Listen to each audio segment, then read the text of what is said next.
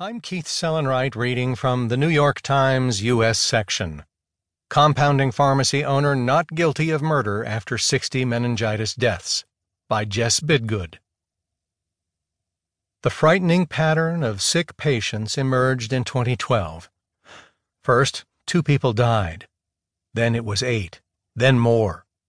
It was an outbreak of fungal meningitis, a rare disease that investigators linked to injections from a compounding